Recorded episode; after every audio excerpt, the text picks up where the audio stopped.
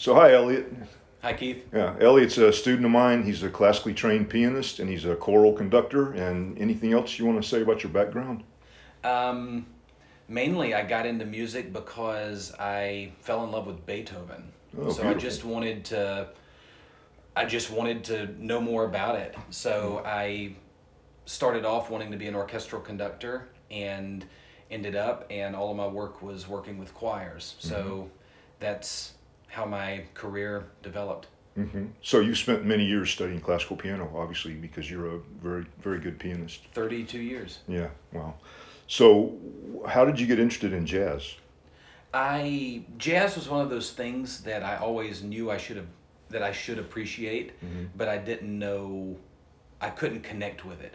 Um, and I got in the car one day and pulled up uh, John Coltrane, Yeah. and the track was my favorite things. And for some reason, I loved um, McCoy Tyner's solo. Yeah. I just couldn't not listen to it for days, and I listened to it probably 30, 40 times. And I thought, I have to know more about this. Yeah. So did you when you when you decided that you wanted to know more about it? Did you start looking into like did you look into any books or what did you did you try to pursue it? How did you pursue it at first? Yeah, I have a I have a friend who's a jazz pianist, and we chatted on the phone two or three times, and I got um, Mark Levine's book Mm-hmm. and started trying to teach myself, and then decided I wanted some guidance. Yeah. So did you think the book was helping you, or was it just not the right kind of information that you needed, or It's it's weird. I I tend to be very much a traditionalist, so the idea of uh, maybe it's a lack of faith in my own understanding of music, but I felt like I couldn't succeed at jazz without guidance. So Okay. I've just never thought outside the box of well, maybe I could have taught myself. Yeah. Well, that's that's something important. I think it's hard to learn um, this music from books, so that's why I asked that question. But we'll we'll get to that at another time, you know. But I wanted to ask you, why did you choose me to study with? Well, I had um, I had met you at Furman through the uh, the Keyboard Institute, Right. And um, just you know, I, I I didn't want to study with somebody who kind of dabbled with with jazz. I wanted somebody you know study with somebody that really lived it.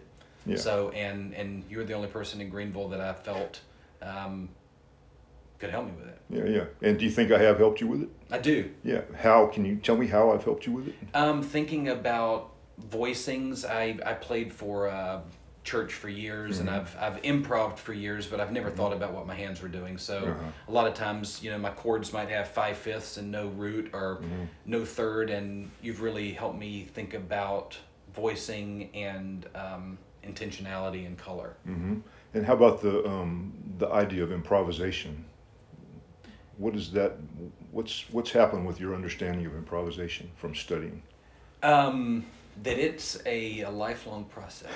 yeah, that's that's an understatement. Yeah, and I Yeah, think yeah. it's I, the the harmony that the harmonic aspect.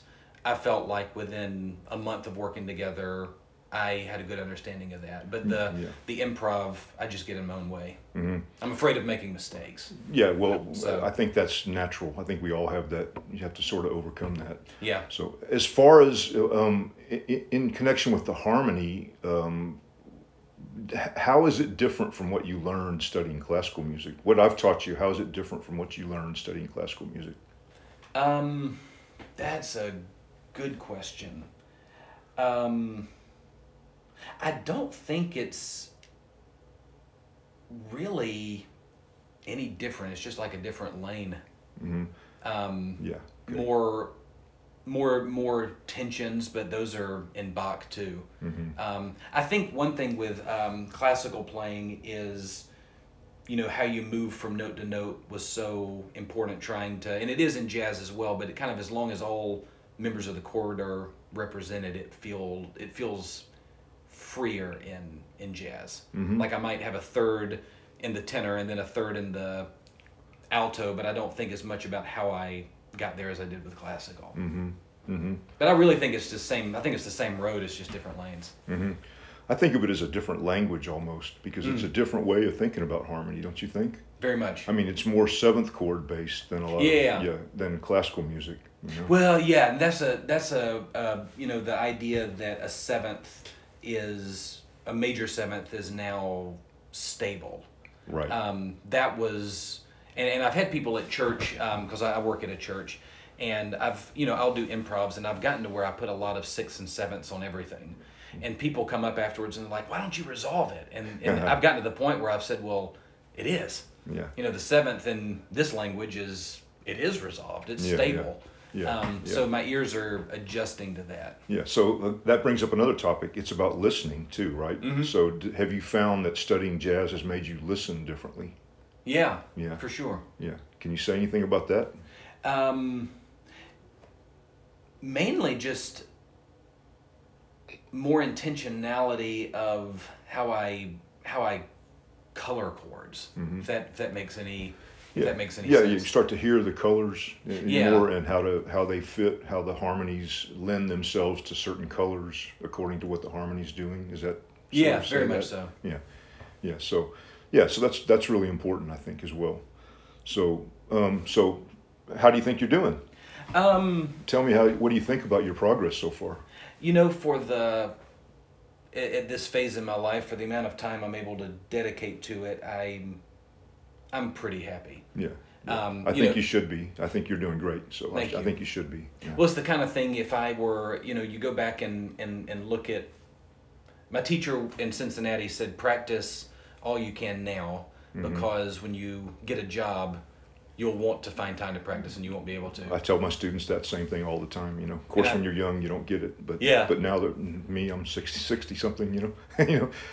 and I feel like if I, I mean, I feel like if I had three hours a day to dedicate it to it, I would, I feel like I could do some, get to maybe where I want to get with it. But Mm-hmm. Yeah. hopefully I can do that over the, the years. Yeah, yeah. I think you're making great progress. Thank you. I have one more question. This, Sure. I think this is important. I noticed this because I um, I work with a lot of classical pianists. You know, that are like at Furman, for example.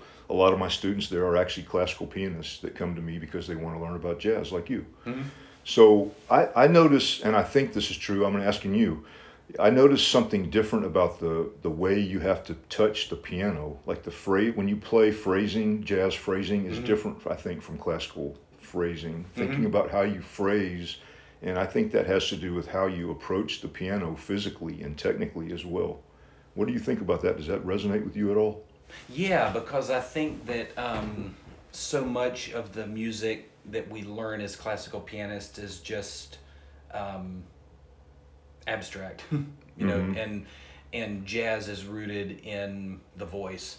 Mm-hmm. Um, so I think it, actually, as a choral conductor, I should um, be thinking of it more vocally, but just so much of it coming out of the, you know, the Great American Songbook. Right. I think the approach, the great jazz pianists are more vocal. Uh, So- Actually, that's interesting. A friend of mine, Frank, who I talk about all the time, Frank Kimbrough, was a great jazz pianist. He said to me a few years ago that he finally realized that jazz is folk music. Mm. And I think that's what he means is like it's passed down from one generation to the next, and we learn it by listening. You have to learn. You have to listen to this music if you want to play it. Mm-hmm. You know, you can't just just pick up a book and go, okay, I'm going to learn to play jazz, and you, you know, you have to listen to this music if you're going to understand how it feel, find out how it feels, and understand how to reproduce that Yeah. yourself. You know, so anyway. Well, that's great. I, I appreciate your taking the time to do this little uh, short interview. No, a pleasure. And we'll do a longer one uh, coming up here soon. Sounds So, good. All right. Thanks, Elliot. Thanks, Keith.